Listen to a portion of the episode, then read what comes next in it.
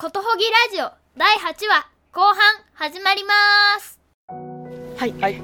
ではブレイク入れて後はい半。はい、行きましょう。かはい行きましょう、はい。場所変わりました？ちなみに。ん？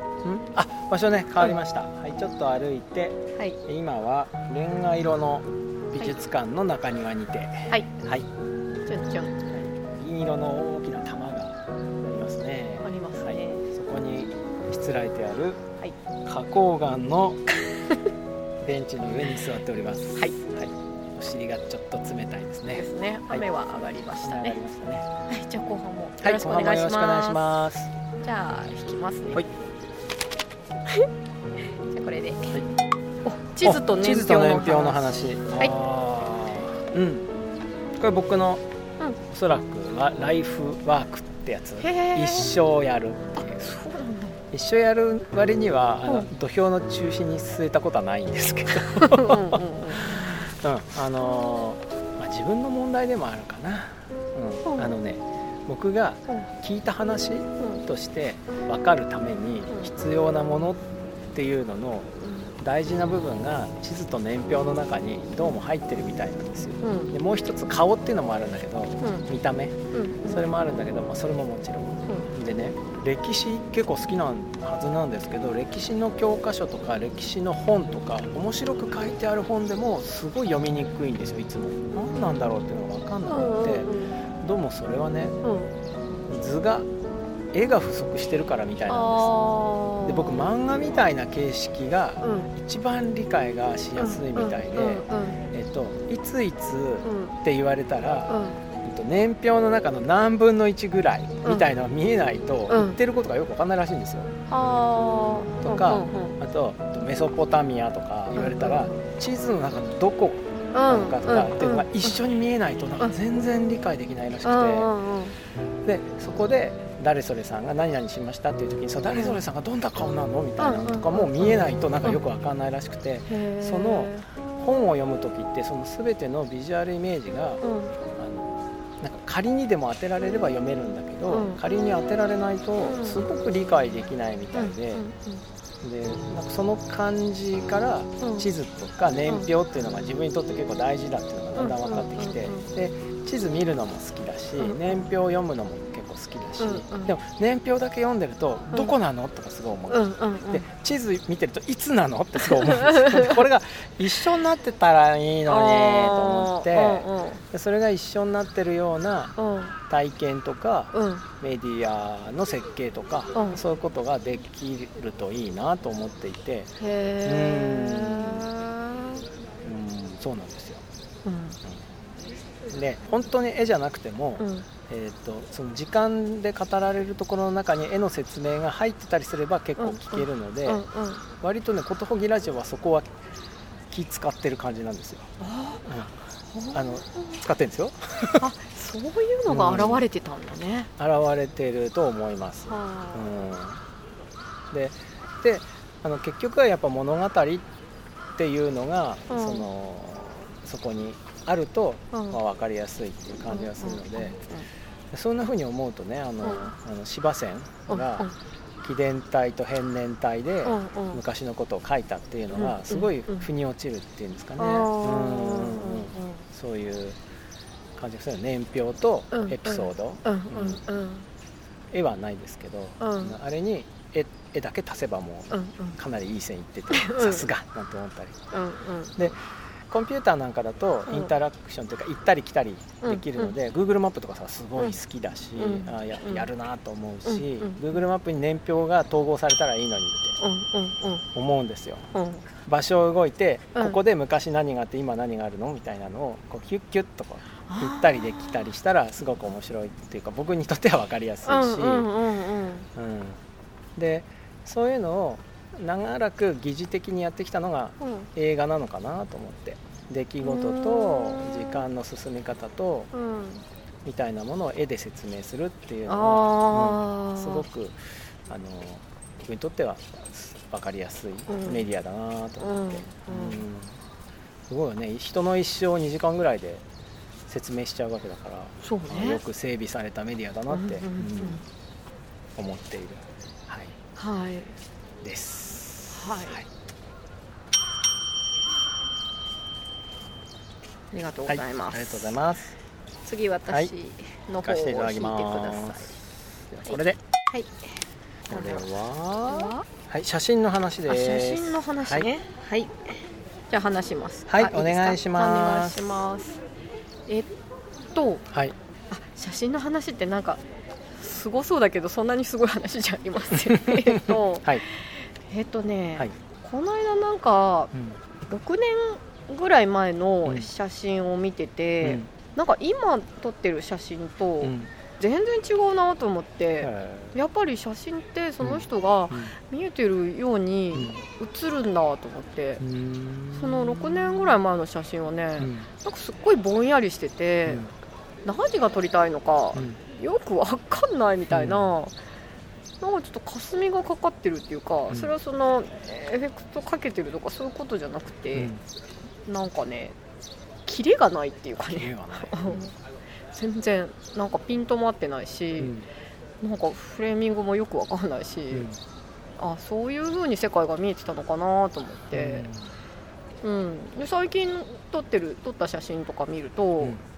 キレがあるんですよ。キレが。あるねああの当社費ですけど、うん。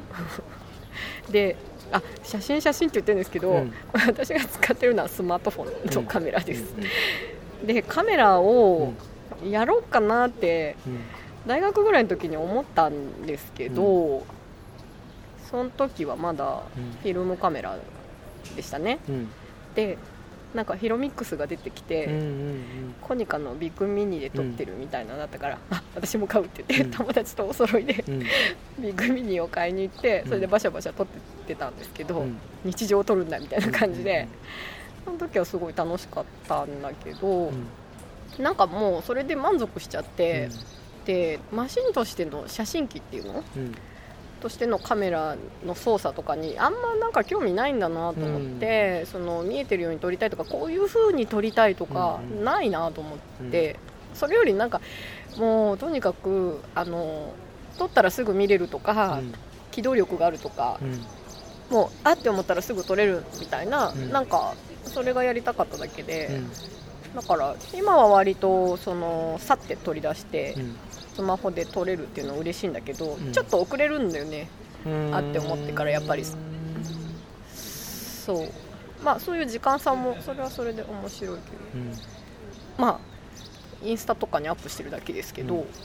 そうその日々取り集めたものを見てると、うん。あなんかこう私なんかこうなんていうのかななんか小さい美をうん。たくさん集めたいんだなみたいな、うん。さっきのあのスクラップブックみたいな感じうん。となんかあんま変わらんなっていうか、うん。感じですね。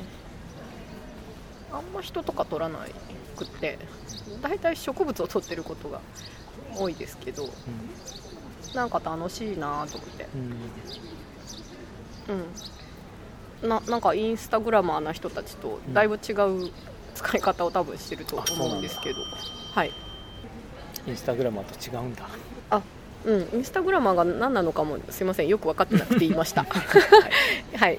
なあなんか「いいね」をもらいたいとか、うん。なんかハッシュタグつけてうん。なんかつながりたいとか、うん。あんまそういうの思ってなくて本当になんかアルバムみたいな感じでうん。使ってるだけなんですけどね。うん。なんかあ本当に綺麗なもの見つけたとかそれを写真に撮って、後で見て、あ今日こんな綺麗なもの見つけた。はい。はいありがとうございます。ありがとうございます。えーではでは。私から。はい。ナムコの社訓の話。は 来た。はい。うん。これね。い。はいでははい参ります。はい。ナムコの社訓の話。うんこれナムコって知ってます？会社。バンダイナムコそうそう。バンダイナムコってバンダイっていう会社とナムコっていう会社がついて、うんうん。うんナムコっていうゲーム会社はもうなくなっちゃった、うんうんうん。サービス会社として存続してるかもしれないですけど、うんうんその会社のゲームが小中学校の時にゼビウスっていうゲームがあってそれですごい知ってさ、うん。で面白いなと思って。でうん。高校ぐらいの時に、うんえっとそのメキシコ行ってた時の一時帰国した時にうんうんうん。うん「スターブレード」っていうゲームがあっうん。てすっげえと思ってこの会社で働きたいなってその時思ったでへその後、えーなんかいろいろ紆余曲折あって、あのインテリアデザインの仕事してから美大に行き直して で生産物の勉強ができる大学に行って、うん。で一発目に大学卒業して一つ目に就職した会社がナムコだった、幸いよかってよ。かったですよ、よかったですね。はいよかったよかったです。働いてみたかったのね。で夢行ったらうん。会社の社長の社訓っていうか、うん。そういうのがあったんだけど、うん。すごいそれが面白くって、うん。ロジカイオワっていうのかな。あの、まあ、何人かのうん。人の話とかが引いてあるんだけど、うん。まず人間は遊ぶ存在であると。うん。ホモ・ルーデンス 遊ぶんだと、うん。うん、とか、うん。あとなんか遊びっていうのは、うん。全部ね、ま、孫引きっていうかその社長が考えたわけじゃないんだけど、社長が遊びを作る会社っていうのはこういうことをいつも気にしてなきゃいけないんだっていうことを言ってて、うんそれであのあれですよ有名なさ欲求5段階説みたいな、う。んえーマズロー。あマズローのね、うんうん。あれも弾いてたりとか、あとその遊びっていうのは、えー、とめまいとうん。競争うとんごっこうんうんとなんかとかね、うんうん。ちょっと忘れちゃったけど4種類あるんだよとか、うんうんうん子供の遊びはそれに分けられるんだよとか、うん。そういうことを尺の中にたくさん書いてあったんですよ、うんうんうん。で面白いなあと思って、うんで自分の中でも今でもいくつもそれを何度も思い出しちゃうのね。うんうん。うん、でこの中村さんっていう人がつく中村製作所っていう会社がナムコっていう会社になったんだけど、うんうんでついこの間亡くなったんですけどね、うんうん。あのすごく大好きなうん。社長で、うん。うん。で社訓の内容は、うん。えー詳しくはうん。ブログに上げておきます、はい。文章で、はい。でこんなことを言ってる人うんうん。だったっていううんうんうん。ことで。でその人はねあのそのナムコってうん。ゲーム会社なんだけど、うん。サービス業の中にうん。位置づけてあったんですよ、今というへー。今はもうなくなったから違ってるのかなでもそういう製造業じゃなくて、へうんあえの日経新聞のさ株価のところで言うと、サービスのところにあって第三次産業ですと、うんうん。で第三次産業がもう細分化していて、うん。第三次産業がそういう今まで、まあ、みんなに知れてるサービス業だとしたら、うん。第4次は、うん。えーなんかなんとかですとか第5次は情緒産業ですとかそのサービス業の中をいくつかに分かれ分けていて、うんうん。で第6次産業あたりから宗教っぽくなってくるみたいな感じでむもしかすると将来宗教団体になるかもみたいなことを匂わしたりとか ちょっとね変わってて面白い人だったんですよね。うん。そうなんです。であのゲーム作ってるじゃないですか、うん。でね必ず全ての製品を体験しに来るんですよ。どんなちっちゃいものも。うんうんで体験しに来て、うん。で感想を作っているうん。スタッフに必ず言ってってくれるの、いいことも悪いこともうんうん。あの褒めるだけでもけなすだけでもないんだけど、うんうん。あのなんか面白いこと言ってくんですよね。へである時あのマリオカートみたいなね、ーうん。ああいうちっちゃな車に乗ってうん。競争するゲームっていうのを作ってて、でそれで本当にそういうちっちゃいマリオあのちっちゃい乗り物に乗って遊ぶんですよ。うんっていうゲームを作ってたんだけど、うんうんうん。それでそこのちっちゃい車の前にちっちゃなモニターがついてて、ハンドルで操作するってやつなんだけど、一通り体験してゲームの内容じゃなくてね、うん。立ち上がる時に、うん。老人には立ち上がるのが辛いな みたいなことを言って結構ざわざわっとしたりするんだよね。あ考えてあったみたいな。あうんうんうんうん。でだからどうしろっていうのもあんま言わないんだよあねへその普通なんですよ視点が。あそういうのをいつも教えてくれる人なんだありがとうございました。ありがとうございました。いやーへえなんか「はー」とか「へー」とかしか言わないのもいいね。はい。お願いしまでは次。すはい。聖子さんの番あコラージュの話ですよ。ああれ？さっきはスクラップブックか。あスクラップブックの話だ。ねはい。はい。コラージュ？コラージュ？はい、はい。コラージュの話。はい。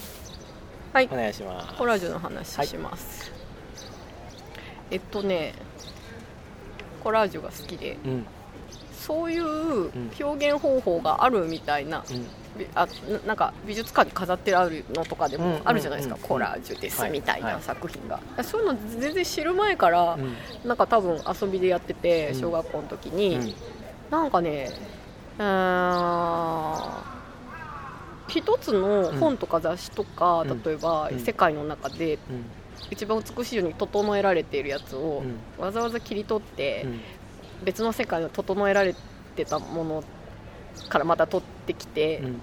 なんかまるでめちゃくちゃな世界をうん。また新たに作り出すっていうの面白いなと思って、うん。そこに自分もうん。手書きみたいな形で介入する感じとかうん。すごい楽しくって、うんなんか年賀状とうん。暑中見舞いとかはなんかコラージュしてたんですよ、うん。っていう感じで小学校の時からやってて、うん。で間にスクラップブックとかも入ってて、うん。どうもなんかね切って貼るのが好き。みたい、はい。うん、で一つのしかもなんかこう四角いうん。中にうん。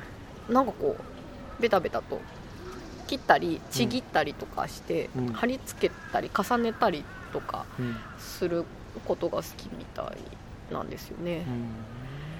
で45年ぐらい前からだったような気がするんですけどちょっと定かではないですけど、うん。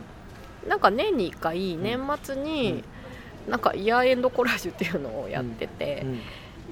1年間を振り返って、であの来たる次の年を展望するみたいなことをうん。コラージュで表現してみるとか、うんまあ、年の途中でやることもあったんですけど、うん。第2四半期が終わったのでみたいなうんとか、あのそういう場を開いてます。おお場でやるんだ。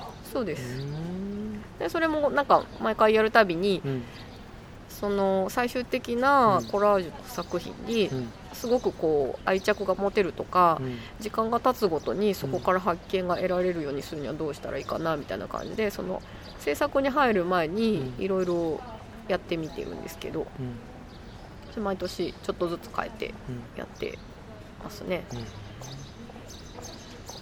でやっぱねなんか面白いのが、あの絵描かなくてももうすでに絵絵とか写真とかでな、できてるものを組み合わせていくっていうこととか、うんなんかその時の自分のすごくこう気になるものとかう、んなんか雑誌とかをざーっとめくってたりとかする時にうんなんかすなんでか知らないけどうんって手が止まったやつを、うん。まあ、最初にバーっとなんか30分ぐらいかけて集めるんですけどその作業もなんかねその頭で考えない感じ、うん。もうとにかく自分の感覚を頼りにパッて見てうん。どうかっていうだけで、うん。もう秒速で判断してうん。いって、うん。その中からまたこう切ったり貼ったりしながら、あ違うなとか、うん。あと何をどこにレイアウトするかっていうのも全部感覚頼りで考えてるわけじゃなくて、うん。出来上がった最後の作品を見た時に、うん。他の人が「あーなんかこれってこういう感じがする」とか「ん。これって何なの？なんでここに貼ってんの?」みたいなうん。話した時に「あななんでだろう?」みたいなうん。こういうやり取りの中でうん「ああそうか」って分かることがあったりとか、うん。まあ、今はまだ分かんないんだけど、うん。来年の今頃には分かってるかもしれないとあかー。そういうのがなんか楽しいなと思って。うん。思っている。うん。コラージュ楽しいですね。こんなに楽しい。はい、そうそうですね。うん。なんかあの字字とか文章とかもうん。もちろん貼るんですけど、うん。そういうその時はよくわかんないけどなんかグッてきたフレーズみたいなの貼っとくと、うん。なんか時々見返すと、うん。あ今はい。はい。ありがとうございました。はい。コラージュとスクラップブック分けてるんですね。あ全然違うものでうす、ーん。同じようなもんじゃないのと思ってました。え今同じ風に聞こえました？えなんか見た目が似るじゃん。あ見た目にいる、うん、うん。逆か。あのねんスクラップブックがコラージュっぽかった。結構。ああうん。そうだね、でも多分ね何のためにやってるかっていうのが違うあかも。違うんだ、はいでは次。はい。おあと4つ。ああこれか。これは何つったらいいんだ必須微量なんとかの話ですね。はい。はい。じゃあ必須微量なんとか お願いします。はい。はい。はいいきます。はい、必須微量なんとかの話っていうのはうん。僕がなんかいつも思っていることでうん。あのですね毒なんだけどいいっぱい取ると毒なんだけど、うん。ちょっとはないとダメっていううん。物質とか栄養素みたいのが人、うん。生物にはあるんですって。うん。でそれは例えば亜鉛とか。うん。あの、うんうん。亜鉛取ってないと朝起きられないとかいいじゃないですか、でも取りすぎるともちろんだって。鉄とかもそうですかね、ああいう、あのちょびっとだけそういう元素を取っとかないとやっぱ体を壊すっていうのがあって、うん。まあ、まずありますと。うんサイエンス科学的にそういうことがどうも発見されてるっていうのがあるんだけどそれってその物の話食べ物とかの話なんですけどなんか経験にもそういうものがあるんじゃないかって思っていて必須微量経験みたいな。そんなたくさん経験するとうん。毒なんだけどうん。ちょびっとはうん。経験しとかないとうん。えーまたそれではそれで体を壊すみたいな経験っていうのがあるんじゃないかしらと思ってんですよ。うん、であの例えばだけど1日に1回水に素手で触るとか、うん。うん。うんとかね、うん。なんか1ヶ月にいっぺんはうん。火はうん。あ気をつけないと怖いって思うとか、あうん、あなんかとかその服が濡れるとパフォーマンスが低下するみたいな感じとか。ほうほうほうそのそういう原理的なその高いところから落ちると痛い思いをするとか、ううんうんうん。だからそういう体にダメージがない程度に、うん。でもいつも忘れちゃいけないようなことうんっていうのを定期的に微量に経験しておかないとそう精神のバランスを崩すみたいなものがうん。あるんじゃないかなって思ってるっていう話ですかねこれは。ほです。ーはい。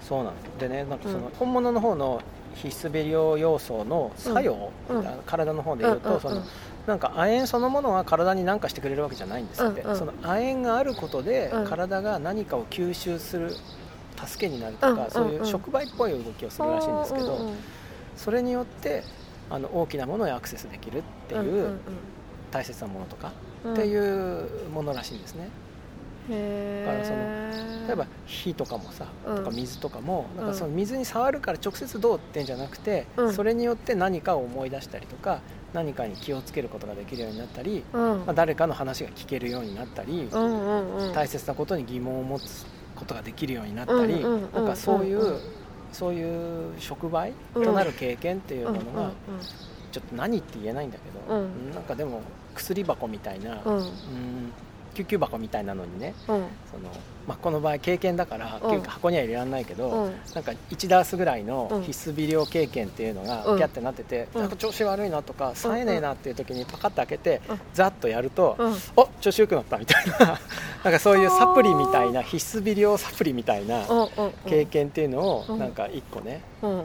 持ってたらいいなみたいな。ちょっとね仮説みたいのあるんですけど僕でもそれねなんかいい匂いのするお風呂に入るとかうんうんうん。すごい好きな音楽を聴くとかそういう感じでまだちょっと元素まで、うん。うんこうノックダウンされてないので もう少しね、うん整理してもいいかなと思うんだけど。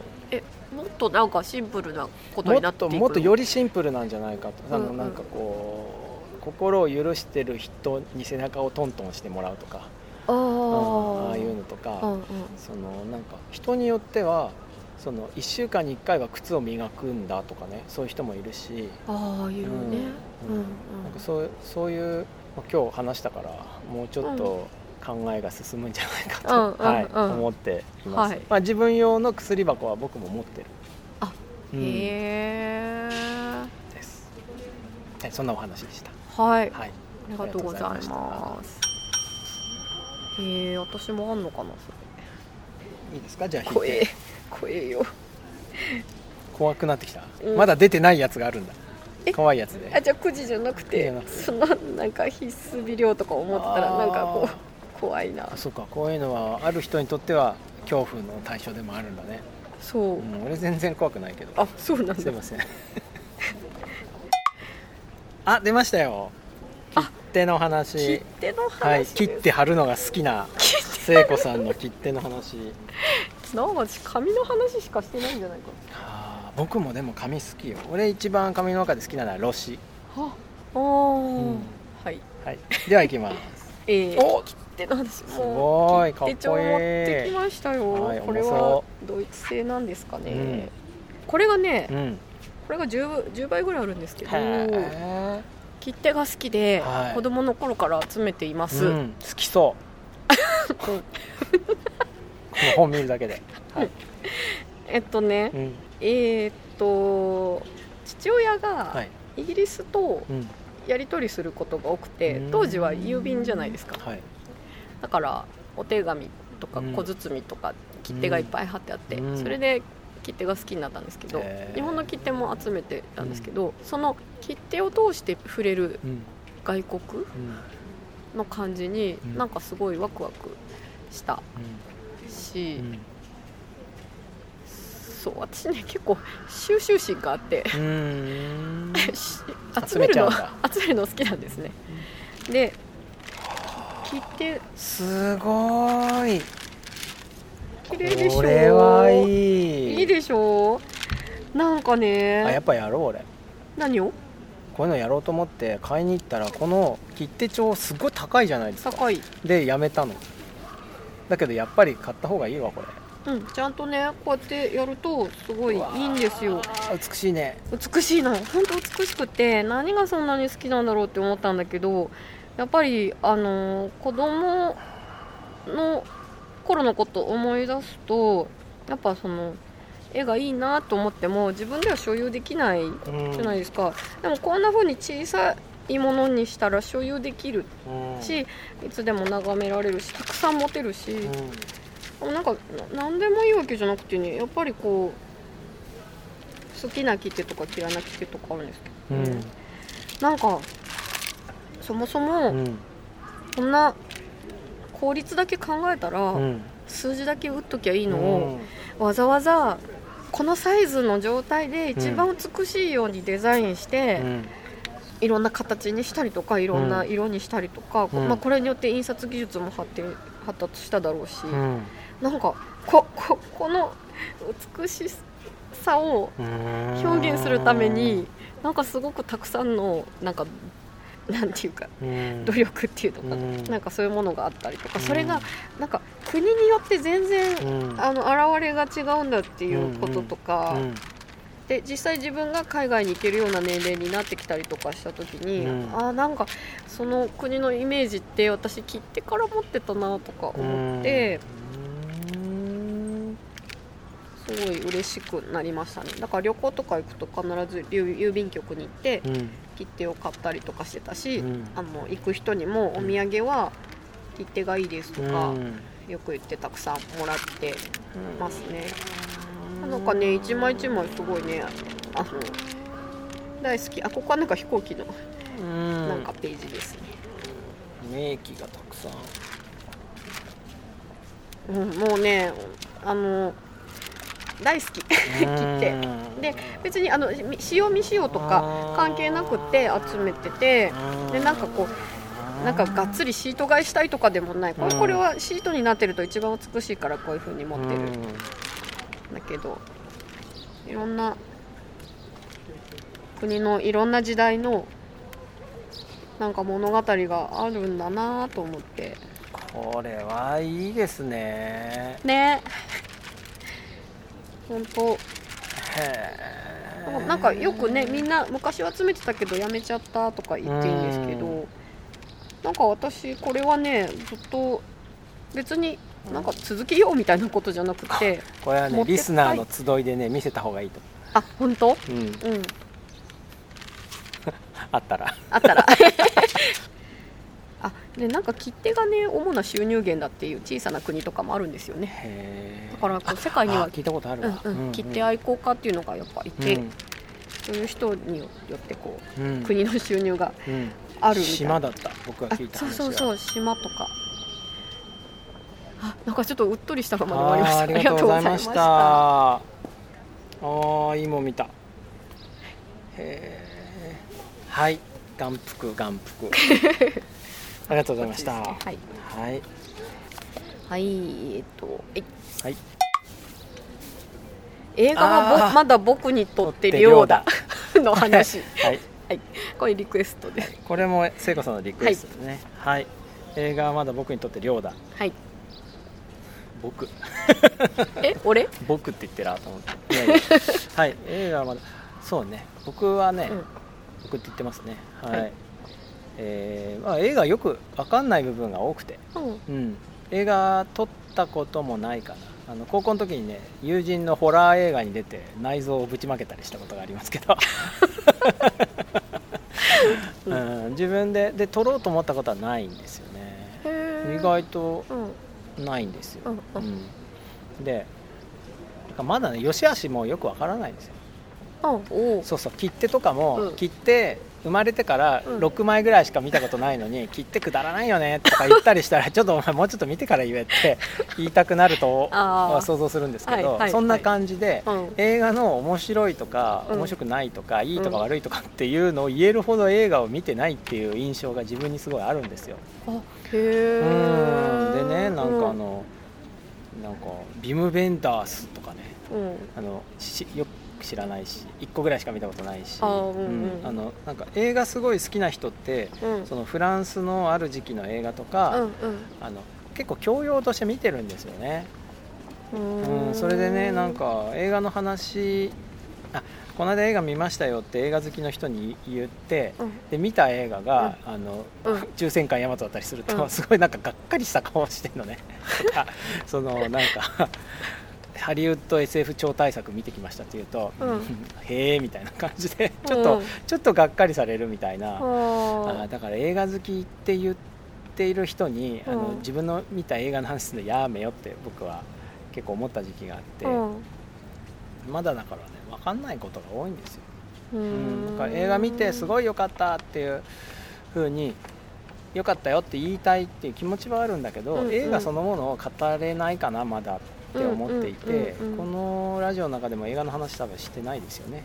まだ。してないね。うんそうなの。そんな感じですよ。まだまだまだあのまだまだお子ちゃまだからいろんな広い世界を見たらいいねっていううん風に誰かに諭される時期なんだろうなっていつも思ってます。映画に関しては。うん。からよしあししとかね。全然言えない、まだ好き好きしか言えない、うんうんううん。んだからだから言っちゃいけないってことじゃないんだけども、うんうん。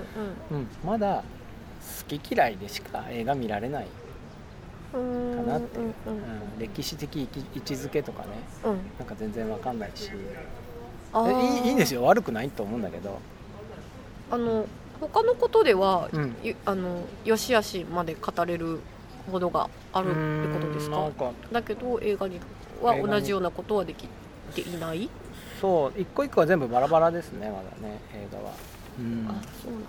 そうそう。あの、まあ、そんなにないけど昔、イギリスに出張でうん。仕事で行った時に、うんうん。あのテートモダンに行ったんですよ、うんうん。でテートモダンでなんか展覧会やってて、うんうん。テーマ忘れましたけど、うん。そこで初めてわーってねなんかコンサバな絵がうん。わーっと、うん。まあ多分200点ぐらい並んでる中うんの途中に広間が2つあって、うんうん。その広間にうん。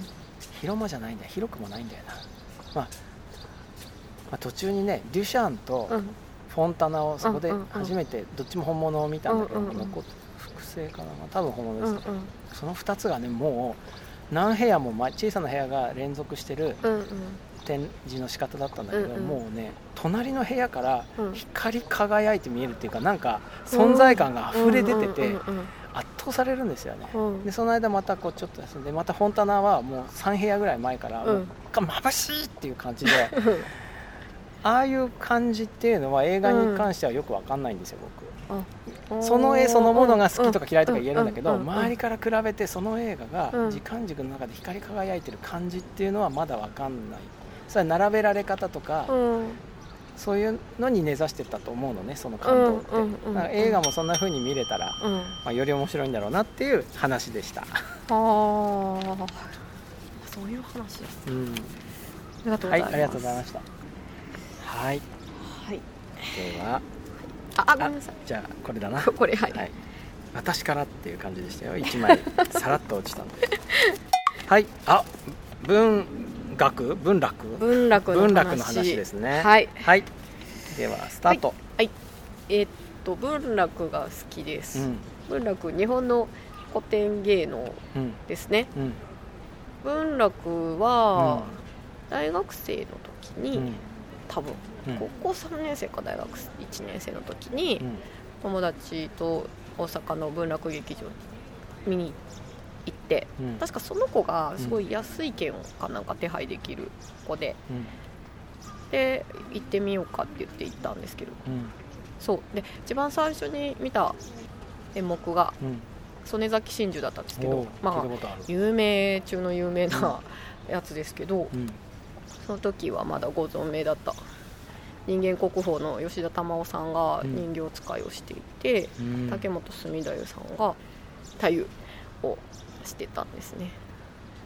であの文楽もそうだし歌舞伎もそうなんですけど結構なんか古典ってうん。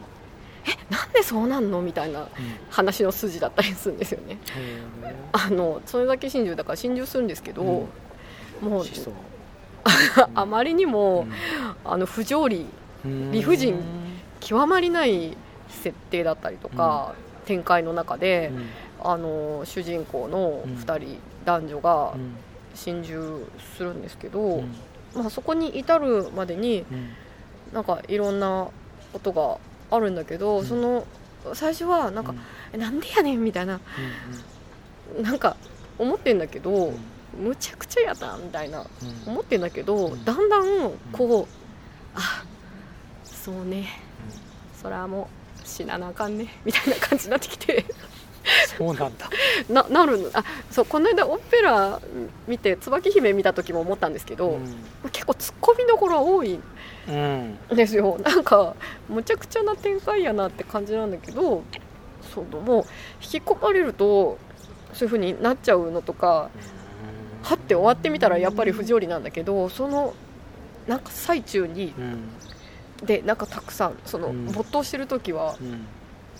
そのなんかね美しさっていうか、うん。まあ、今だったらちょっととても考えられない、まあ、いろいろ 言おうと思ったらジェンダー的にどうだとか、うん。なんだとかって言えるようなその女の人のうん。扱われ方とかもあるんだけどなんかねそのうん。古典という作品の中にいる時には、なんかそれをそんな気にならなくなってすごい没頭しちゃうんですよね。であの、えっと、文楽って人形を3人の人で使うんですけど、えっと、主にあたあ頭って言ってる頭部の部分と右手を使ってる人が1人で、その人が一番なんていうか、えっと、キャリアを積んでる人、うん。でそその次に左手を使ってる人、うん。で、えっと、足だけ使ってる人。うん。3人で分担して結構大きいんですけど、うん。人形が。うんで登場人物がすごい多くなってくると、うん。なんか10人ぐ10体ぐらいの人形がいるのでなんかさ30人ぐらいいるんだ。舞台の上に人間がいてそれはなんかねあの最初に見たらすごい変な感じなんですけど、うん。その没頭していく時にはもうなんかね、もう人形しか見えなくなるの。うん。でちょっともう危ない感じ 危ないっていうかうん。あれはなんか人形が勝手に動いてるのかとかその人形と人間のなんか境目が限りなくなんかこう近づく時になんかすごい怪しさが生まれてそれがね何とも言えない。でそれはその歌舞伎で同じその曽根崎真珠をやっても、うん。そんなやっぱ生身の人間がやってるのと、うん。その人形を使ってやってるのとではやっぱ感じ方が同じよう同じ話同じ演目でもうん。全然感じ方が違って私はどちらかというとうん。歌舞伎はそんな見見たことないんですけど、うん。その文楽の世界の中で見るそのならではのうん。怪しさみたいなのとかってうん。本当何回見てもうん。鳥肌が立つ。うん。っていう感じで大好きです。ありがとうございます。ありがとうございます。え？いやいや今度見に行くからうん。楽しみだなと思って。あうん。なんかちょっと圧倒されましたね言ってることは俺分かったと思う。本当？あの特にうん。そ30人ぐらい人がうん。いて何見てんだってなる時のうん。ストーリーじゃないことを言ってるなこの人たちっていうこの形式でしか伝えられない何かのことを言おうとしてるなっていうことを感知した時の感じっていうのだけうんうんうんうん今ねあの分かった気がした。あ。はい。ありがとうございます。はいありがとうございます、はい。だんだん感想が差し挟まるようになってきましたね。そうだね。なんかいつの間にか。はい口。はい。はい。模型の話。あ模型の話。ここに聞きましたか。はい。はい、はい。はいじゃあ模型僕の模型愛をね、はい。語らせていただきます。はい、えーお願いします。お願いします。模型の話。一般名詞としての模型みたいなので言うと、うん。あのプラモデルとかも好きなんですけど、うん。僕一番好きな模型はね建築模型なんですよ。へでーその中でもうん。特に、あの例えば東京体育館の中に入るとちっちゃい東京体育館が、うん。東京体育館のロビーに置いてあったりしない？あの多分この飛び館とかにも置いてあると思うんですよ、飛び館のうん。模型とか、うん。あのあれが好きなんですあのなんかあの本物の中に、うん。その本物のうん。え模型が入ってるっていうなんかあの盗作した感じがすっごい好きで。へー。うん。であれが多分一番好きで、うん。その次にこれからこんな建物が建ちますよっていう建築模型がその次ぐらいに結構好き。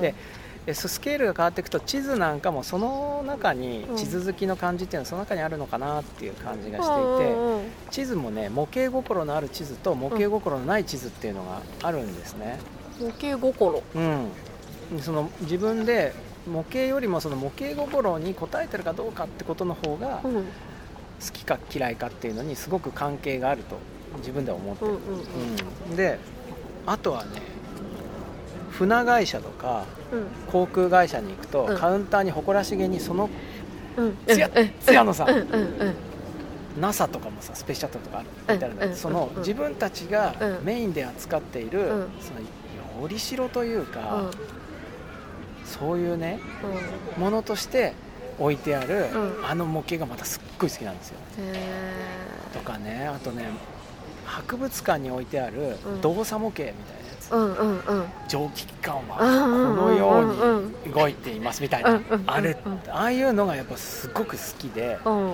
そういうのの残りががあるからうん。ちょっとプラモとかもまあまあ好きっていうあ。感じなんですよ。模型心。そう。でプラモデルもね売ってる商品としてのプラモデルもそういうそのね模型心のない模型ってあるんですよ。へえそこに応えそこをメインに扱ってないプラモっていうのはそんなにときめかないのね。うーん。なんか精密にできてるからいいとか,、うんなんかそういうことでも全然なくてまあいいんですけど、とか、うん。あの同じプラモデルでも、うん。例えばその横須賀のジャムステックっていう海洋開発機構ので、うん。えっと、深海6500っていう、深海まで潜れるうん。船を見た後にその出口のところに、うん。バンダイ製の深海6500が売ってたりするともうこれは買うしかないみたいな感じになっちゃったりとか。やっぱりそのね本物と模型の距離感っていうのが分かってる時がすごいいいんですよ、あねー。僕は好きなの、距離感。うん、で本物をそこから透かして見ることができた時に模型にときめくっていう感じがあって、うんうん。だからそこがよく見えない模型っていうのは、うん。あの造形物として好き嫌いはあるけれど、うん。そこそこまでなんかときめかないみたいな。うんでももう失われてしまったそのさっき前の遺跡の話出たけど、うんうんうん。昔この遺跡はこんなだったよみたいな復元模型とかはうん。めちゃくちゃときめいたりするんだよね、だか今こんなにしらっちゃけているこの壺はうん。昔こんなだったっうん。ていう時にうわーっと思ったりだからミュージアムピースのレプリカとかもすごい好きなんですよ。うんうん食品サンプルとかもすっごい好きなの。うんうん。でそれはその1対1で同じ大きさなんだけど、ん。溶けないソフトクリームの模型とかなんか異常に見たいうん。感じがしたりとか、あとでっかいソフトクリームの看板？うんうんとかもう買おうかと思ったぐらい。好き。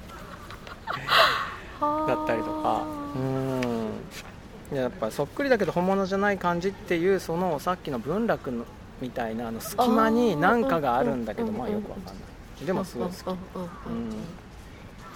で同じような感じで模型心のあるシミュレーションコンピューターシミュレーションとかもすごい好きだったり、あるいはあの天気予報のさ、うん。雲の連続写真とかも模型心あって、ああいうのも好きだしはそう。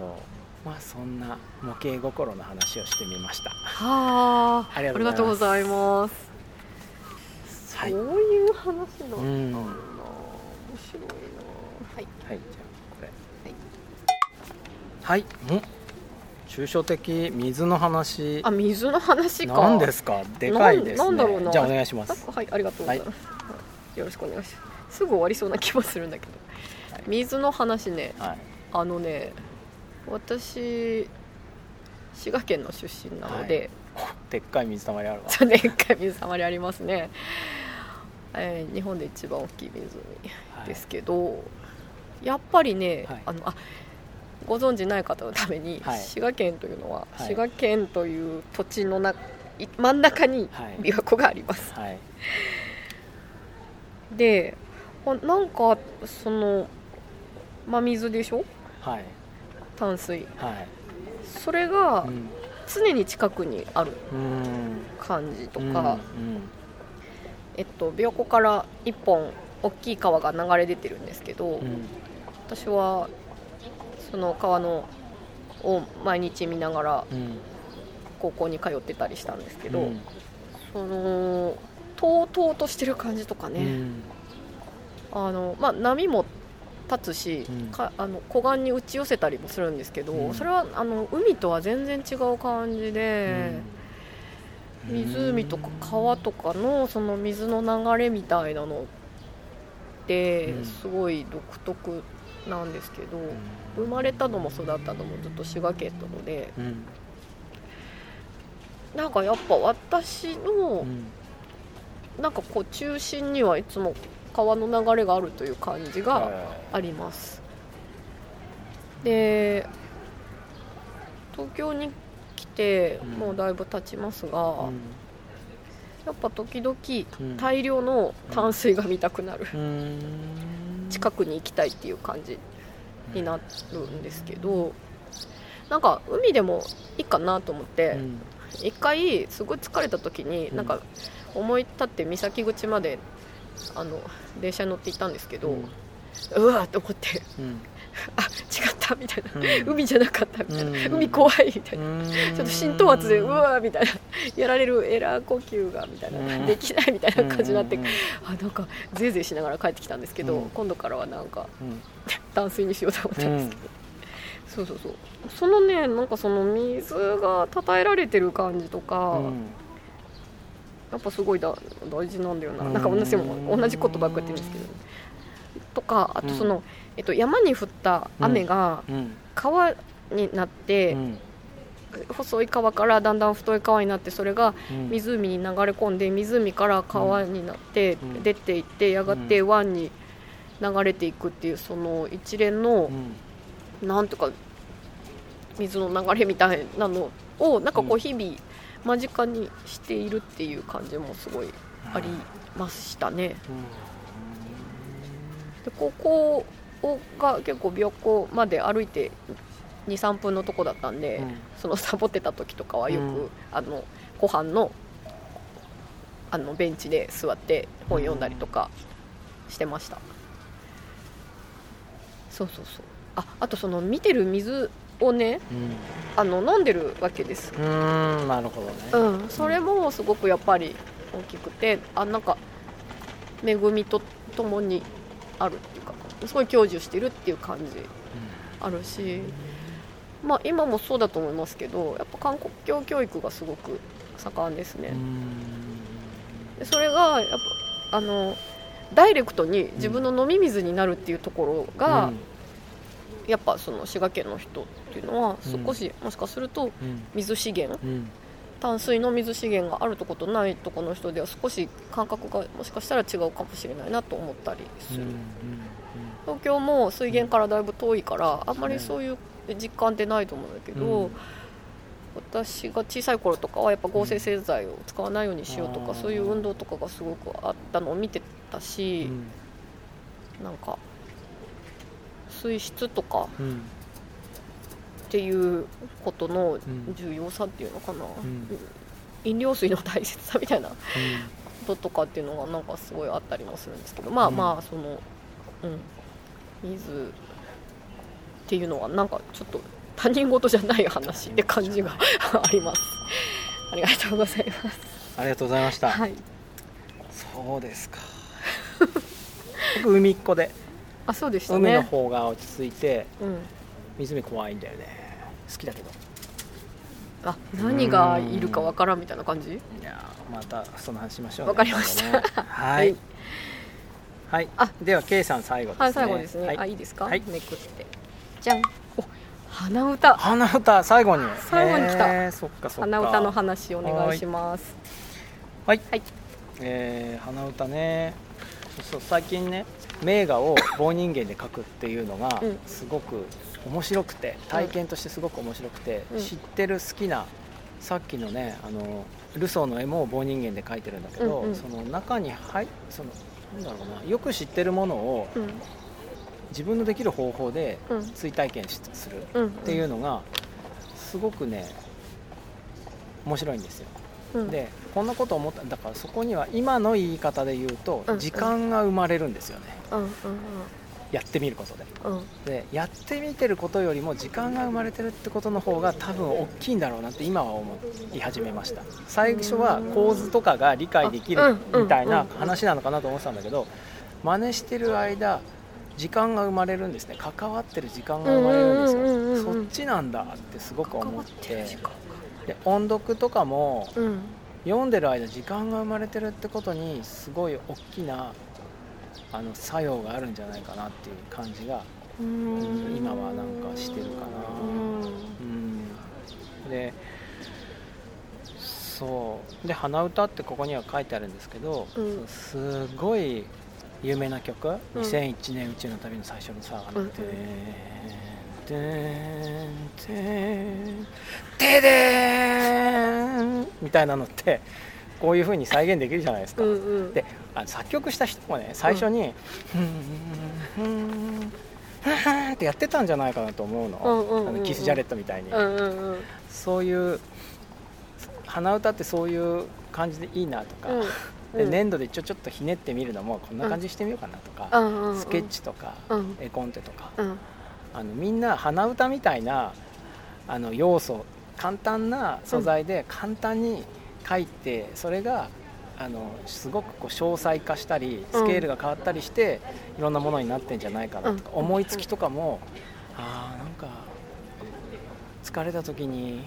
冷たい水があったらいいなみたいなうん。ところからきっと何かが生まれて、うん。なんか峠に茶屋ができたりとか、うん。したんじゃないかなとか、うんうんうん。うんなんかそのもう王様が持ってるものってもともと俺たちのもんじゃんみたいなところからうん。フランス革命とか生まれたんじゃないかとか、そういうそのうんうん。時代を超えていつでも最初にひょいっと思いつけるような素材によってあるアイデアを形にしてみるっていうことはうん。結構形にし慣れてみるみたいなことが、うん。うん、なんかこういろんなものにいろんな人造物とかうん。もしかしたらお日様みたいにくるくる回ってみるとかね、うん。お月様みたいにつながってるよなみたいな。ちょっと急にボンって飛びましたけど、うん。いろんなものとつながるその最初の取っかかりみたいなものとして鼻歌っていいなと思っていて。うん。なんか地面ってねシードバンクっていう層があるんだって、それはなんかそその辺の土土のうん。ちょっと下にあるらしいんですよ。氷氷土みたいな氷土っていうか表面にちょっと土があって、うん。でその下に何ミリぐらいの厚さでシードバンクって言われているうん。領域があって、うん。それはこんな1センチとか2センチとかしかないらしいんですけど、うんうんそこはねいろんな種が埋まってんだって。うん。でうん。環境が整うとそこからその土壌その環境に合ったものが芽を出すらしいんですけど、うんうんうん。なんかねそのままだと芽が出ないんだって、うんうん。ちょっとひ書く必要があるらしいんですよ。うん。表面を。うん。そうすると刺激されるというか、うんうんうん。そのかあここに環境が合ってんだなっていうことが分かって種たちが、うんうん。でそこから芽を出すっていうようなのがあるんだって。それでそういうその我々の、まあ、自分の暮らしてる世界がシードバンクみたいな感じになってて、うん。うん鼻歌によって引っかくことで、うん。そこから芽が出て花が咲くみたいなんイメージを僕は持ってるんですけど、へえまあ積極的にいろんなこと鼻歌ってこうと鼻歌って。思っております。はうん。はい。あありがとうございます。なるほど。はい。ではラスト聖子さん。はいじゃあこちらお願いします、開かせていただきます、これかな。あそれだね。多肉植物。これで終わるのか。はい。多肉植物ではい。はではお願はいいおします、願いします。えーっと多肉植物が好きなんですけど、伺っております。8ヶ月前から、はい。えーっとね私あんまり、うん。しその植物を育てることがうん。うん得意ではないと思ってたんですけど、多肉植物だけはね、うん。どうにかこうにか育てられてうん。いるんですね。うん。で多分ね、うん。ちょ数えてみたら15年ぐらいはややってるっていうか、ええ園芸してますね多肉植物の。15年前に、うんゆうこちゃんっていうお友達がうん。教えてくれたんですけど、うん。その人カバン職人になってうん。ドイツで暮らして結婚してもうずっとドイツにいるんですけどうん。彼女がまだ日本にいる時にうん。なんか最近これにハマっててさって言って、あの家遊びに行った時に見せてくれてうん「え何これ?」みたいな。すっごい美しいと思って。はなんか、うん。その造形としてねそれまでなんかうん。うーんそんなになんかお花を育てるとか、うん。そんなに興味なかったですけど、うん。これ育ててみたいっていうか一緒にいたいって感じあってうん。私もやるみたいな、うん。だってちょっと差し法をもらってきたんですけど、うん多肉植物って、まあ、し種類によるんですけど、うん。その葉っぱみたいなのポキンって折っても、うん。そその折れたところからうん。芽とか根とか出てくるんですね、であのーもともと暑いところ暑くて乾燥してたりするところの人たちだから、うん。そんな水やりも必要なくって、うん。むしろか乾燥させろみたいな。うん。で水やりとかも、うん。まあ最初の頃はなんか一生懸命うん。何日おきとかやってたんですけど、うん。今の家はうん。自然に雨が降り込むところに置いてあるので、うん。もう自然のサイクルの、うん、雨が入るのに任せて、もうあとはちょっとこう時々、うん。あの植え替えしたりとうかん。して整えていくだけですごいみんな元気なんですけど、うんこの間あの2年大体2年ぶりぐらいあ2年ぶりだって2年ごとぐらいにうん。土の入れ替えをしていくんですね、うん。じゃないとや痩せちゃうっていうか。うん。なのでこの間久しぶりに大量にやったんですけど、うん。あのすごい楽しくって、へもうその直前まですごい怒ってたりとかすごい悲しかったりとかしたんですけど、なんか夢中でやってたら、ん。なんかもうどうでもよくなって、うん。ああなんか園芸素晴らしいなと思って、やったやったみたいな感じで、うん。でかあそうそうな何が、えっと好きかっていうとね、うん。まだあるんですけど、うん。なんかね多肉植物の名前がうん。なんかねすごい和和的なものとうん。洋的なものがなんか混在しててわけわからないんですね、うん。例えばなんかアデ姿とかうん。黒胞子とかうん。いうのが笹の雪とかあったかと思うと、サンバラバーストとか。の名前みたいだね。え？バラの名前みたい。あそうそう、うん。そんな感じ。なんか千代田の錦。うん。とかうん。久米の舞。うん。チワワ演出とかね、なんか面白いんですよね。ななんか名前も。あなんでこんな名前ついたのかなとか。うん。不思議だったりするんですけど。あそうそうそうそうで私よく買いに行ってるうん。多肉ショップは、うん。あの池袋のうん。西部の屋上なんですけど、うんうん。そこ結構あのうん充実してるんですけど、うん。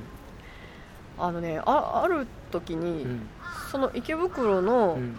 多肉買いに行った後、うん。目白のうん。切手博物館に行って切手買いに行った時に、うんなんか似たような人がいると思って、なんか人種が似ていると思って、うん。まあ私もそうか。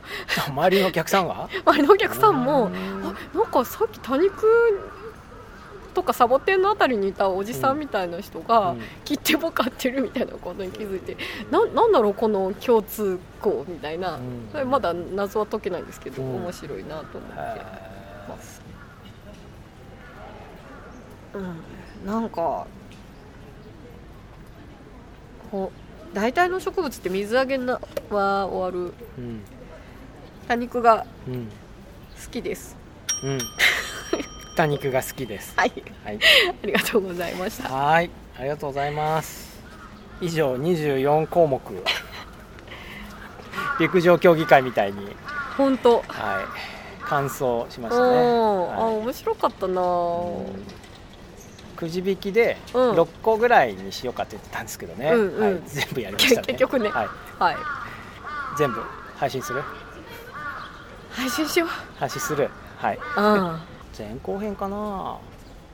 ええーどう思う、ー私はなんか一本で、うん。一本の中で、うん。そのああれがあれにつながんだみたいなかうん。勝手に見出してくれると嬉しいなっていう感じが結構繋がってたもんな。うんうんそうそうで今ちょっと話しててあみたいなのなんかあ分かるのもあったけど聞き直さないと分かんないのもあったりとかするかな、うん。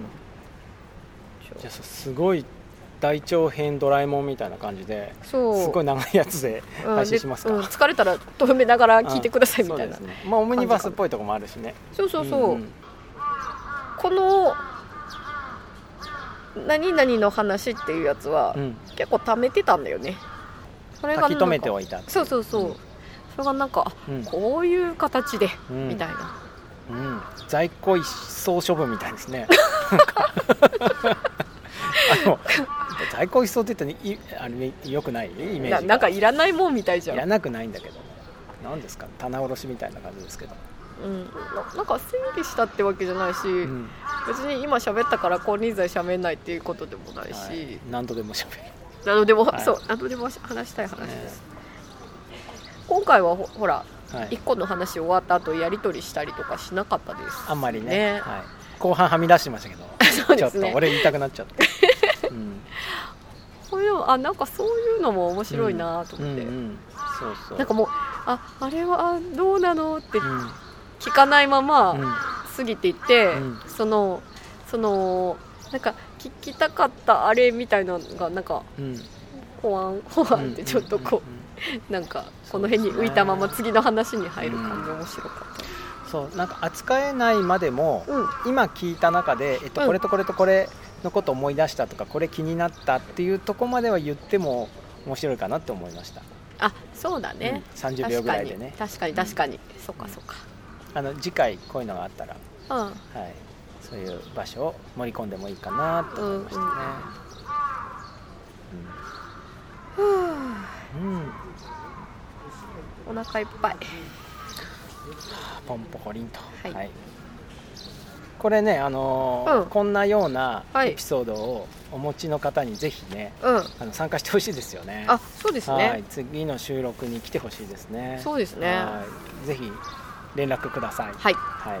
お待ちしております。あるいは、うん。え遠くの方は、うん。はい、フィンランドとかに住んでる場合は、うんうん。え5分ぐらいで読める作文にして送っていただければ、読み上げますのでそうですね。はい。はい。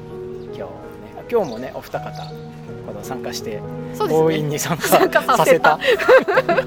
でもうん。本当そんな気分ですよね。一緒にやってるっていう感じで、ん、本当本当そんな感じ、うんぜひぜひ。はい。リスナーの方のご参加をお待ちしてはい、お待ちしております。はい。